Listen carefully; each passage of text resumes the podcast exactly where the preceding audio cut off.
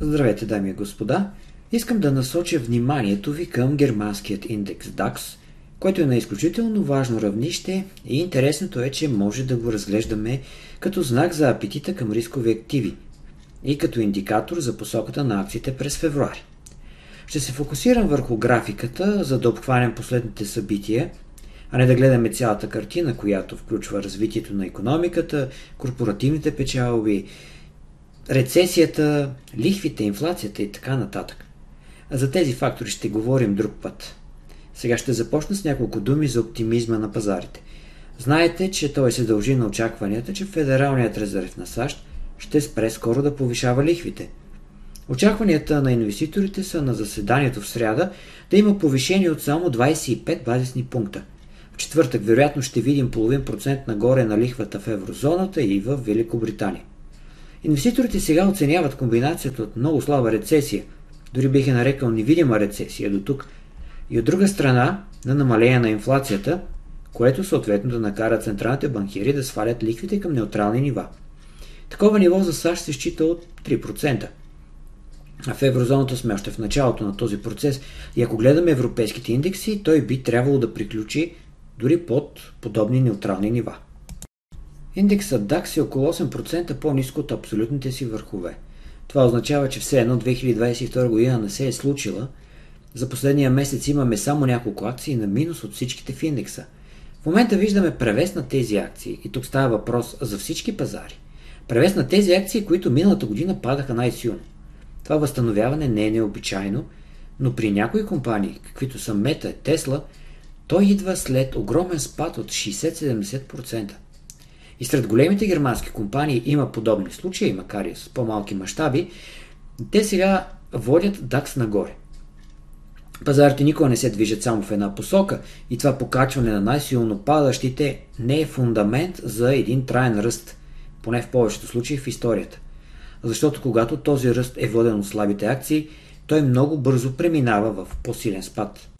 И ето за това обръщам вниманието ви към DAX дали индексът ще падне скоро и това ще се случва заедно с Мета, с Тесла, които споменах, или ще видим една кратка корекция преди възходът на пазарите да продължи през годината.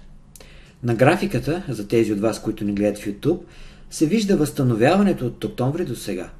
На практиката индексът спря да се покачва още в средата на януари и аз съм очертал две ключови линии. Те са в син цвят и показват динамиката на търговията от тогава до сега. Горната е от върховете от септември, ноември и януари. Долната свързва дъната от октомври и от края на годината. Динамиката на движенията намалява и новият върх на цената не е подкрепен от още по-високо ниво на индикатора MACD. Това разминаване показва връх на пазара на акциите, не се среща често и сега се вижда как постепенно се губи този импулс на пазара. Но това все още не е индикатор не е сигнал за връх на индекса. Разминаването или дивергенцията е ранен сигнал за обръщане на пазара. И като комбинираме с тази намаляваща динамика, която в техническия анализ е фигура с название клин, но тя всъщност ни показва как всяко ново движение нагоре или надолу става все по-слабо. И тя означава, че пазарът се готви да ускори движението в едната или другата посока. Нашия пример вероятността е по-скоро за спад. Това ще се случи, когато цената слезе под нивото от 14 500 пункта. Тогава вече ще имаме сигналът за промяна на тренда и за една посилна корекция. Търговията през последните две седмици е много спокойна. Индексът се движи в тесен диапазон над нивото от 15 000 пункта. Първата стъпка на един такъв сценарий на спад е да слезе под него. Предвид новините тази седмица става въпрос за няколко дни преди да разберем какво ще се случи. Освен централните банки, в петък е и доклада за пазара на труда в САЩ. От него не очакваме изненади, също така и от ЕЦБ.